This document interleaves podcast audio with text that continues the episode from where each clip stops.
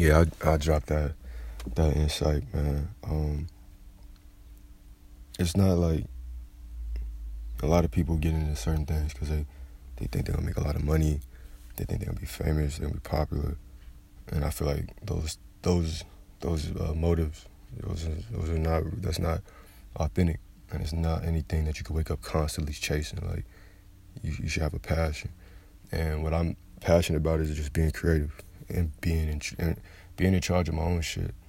I never wanted to wake up and have to report somewhere because somebody else needs me to make money. Like, nah, bro. If I'm a if I'm gonna show up, if I'm gonna put some time in, it's gonna be on my own shit. It's gonna be, um, you know, on my court. And like I said on Facebook, I said it's not gonna be as comfortable, you know, it was what jobs bring, or you know that that climate of what people want you to be under, um, the corporate shit.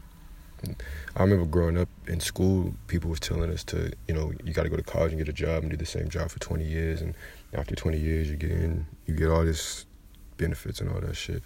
And I just thought that was really whack. Like, fuck, nigga, I wasn't even 20 yet at the time, and I'm just like, bro, why do I want to do something, the same thing for 20 years? It was just kind of hard for me to grasp. And, you know, just being a creative and being a creator, you know, I get to do something different every fucking day. Um, especially like with Flournoy Cubs, my my my, kid, my kids' brand. Uh, that's just so amazing to me right there because I'm so hands on with it. Like I created those kids and I created the brand, so I'm just excited for for what's to come for them. Um, especially for their mom too, Kari Jasmine.